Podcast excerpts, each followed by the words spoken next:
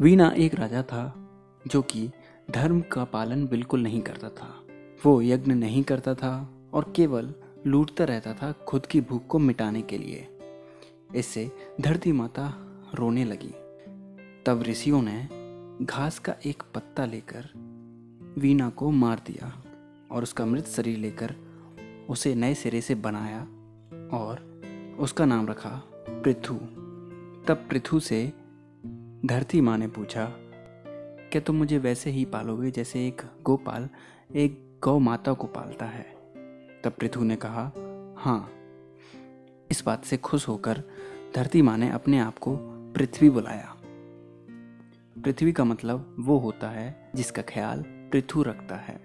तब धरती माता ने एक गाय का रूप लिया और भृगु ने पृथु को बताया, अगर तुम गाय का दूध निकालोगे तो तुम अपना पेट भर सकोगे। जैसे ही पृथु दूध निकालने वाला था, वैसे ही ऋषि बृहस्पति ने उसे रोक दिया।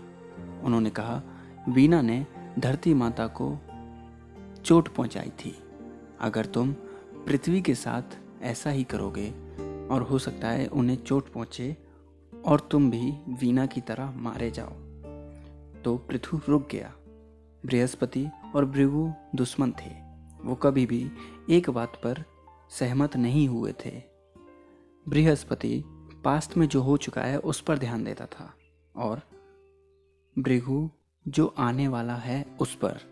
दोनों ऋषि आपस में बहस करते रहे और लड़ते रहे, जिसकी वजह से पृथु कोई भी निर्णय नहीं ले पाया। उसके बाद पृथ्वी ने पृथु को बताया कि समस्या खाने की नहीं थी, समस्या थी वीणा की असंतुष्ट भूख की। वो एक जंगली हाथी की तरह हमेशा हर चीज़ को बर्बाद करता रहा, अपनी भूख मिटाने के लिए। पर तुम्हें अपनी भूख पर काबू पाना होगा। पर अब पृथु ऐसा कैसे कर सकता था? तब पृथ्वी ने उसे बताया, अगर तुम रिवाज के अनुसार भगवान गणेश की सात बार पूजा करोगे तो तुम्हें जवाब मिल जाएगा। इसके लिए तुम्हें उनकी एक मूर्ति बनानी होगी और उन्हें फूल, फल और आग दान देने होंगे और उनकी मूर्ति का पानी में विसर्जन करना होगा। पृथु ने बिल्कुल वैसा ही किया। पृथु ने एक मूर्ति बनाई और उन्हें फूल और फल चढ़ावे में दिए और फिर मूर्ति को पानी में विसर्जित कर दिया। ये आसान नहीं था, क्योंकि जब तक वो फल ढूंढते थे, तब तक फूल सूख जाते थे और जब वो मूर्ति को पानी में बहाने जाते थे, तब उनका पैर मुड़ जाता था और उन्हें चोट आ जाती थी। अगली बार जब वो मूर्ति तेज़ बनाने में कामयाब रहे और अच्छे फल और फूल जमा करने में कामयाब रहे, तब ये काम बहुत ही ज़्यादा आसान हो गया था। तीसरी बार में मूर्ति बिना किसी गलती के बन गई। और चौथी बार में पूजा वो एक बहुत ही बड़े स्तर पर कर पाए।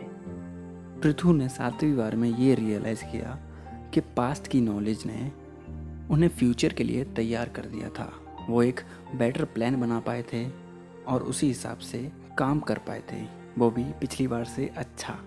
बृहस्पति के पास पास्ट रिकॉर्ड्स रहते थे और भृगु के पास फ्यूचर प्लान्स इसलिए पृथु ने बृहस्पति को अकाउंटिंग का मास्टर बना दिया और भृगु को मास्टर ऑफ़ प्लानिंग जो कि हमें फ्यूचर में काम आएगी। अकाउंटिंग से हमें ये पता चलता रहेगा कि हमने पास्ट में कितनी कामयाबी हासिल की है और हमने कितनी सारी गलतियाँ की हैं, जिसकी वजह से हम फ्यूचर के लिए तैयार रहेंगे और हम फ्यूचर को अच्छे से प्लान कर पाएँगे। अकाउंटिंग से हमें ये क्लियर होता है कि हमारी सोर्स ऑफ़ इनकम क्या है, हम कितने टैक्सेस पे करते हैं, हम कितना खर्च करते हैं, हम कितना बांटते हैं और हम कितना सेव करते हैं। अकाउंटिंग हमें बताती है कि हमारे खर्चे बढ़ रहे हैं या गिर रहे हैं। अकाउंटिंग हमें बताती है कि क्या हम कर्ज में हैं या नहीं हैं। अकाउंटिंग हमें अपनी सेविंग्स को बढ़ाने में मदद करती है। अकाउंटिंग हमें इमरजेंसी एक्सपेंसेस और अनहेल्दी स्पेंडिंग हैबिट्स को ध्यान में रखते हुए कितना कैश यूज़ होना चाहिए और कितना नहीं, हमें इसके बारे में जानकारी देती है। प्लानिंग हमें ये बताती है कि हमें फ्यूचर में कहाँ जाना है और हमें इसका रोड मैप देती है। अकाउंटिंग की वजह से ही हम आगे के एक्सपेंसेस प्रिडिक्ट कर पाते हैं और हम ये प्लान कर पाते हैं कि हम आगे आने वाले कितने खर्चे बिना किसी प्रॉब्लम के कर सकते हैं। तो हम ये कह सकते हैं कि वीना एक ऐसे हाथी पर सवार था जो कि पास्ट या फ्यूचर की ना सोचते हुए बस हर चीज़ को डिस्ट्रॉय कर रहा था अपने फ़ायदे के लिए। जबकि पृथु ने ये सीखा कि अपनी भूख को कैसे कंट्रोल करें, अपने हाथी को कैसे काबू में करें? बृहस्पति और भृगु दो हाथी हैं जो कि लक्ष्मी माँ के पीछे हमेशा अपनी सूंड उठाते हुए दिखते हैं। अकाउंटिंग और प्लानिंग ये बहुत ही इंपॉर्टेंट कीज़ हैं अपनी मनी को मैनेज करने के लिए। अगर सिर्फ़ हम अकाउंटिंग करेंगे बिना प्लानिंग के तो ये हमें लॉन्ग टर्म सोचने से रोकेगा। जबकि अगर सिर्फ़ हम प्लानिंग करेंगे बिना अकाउंटिंग के तो ये हमें हमारे प्लान्स को सक्सेसफुली इम्प्लीमेंटेशन में मदद नहीं करेगा। तो आज के लिए बस इतना ही। अगली बार फिर मिलेंगे एक नए चैप्टर के साथ।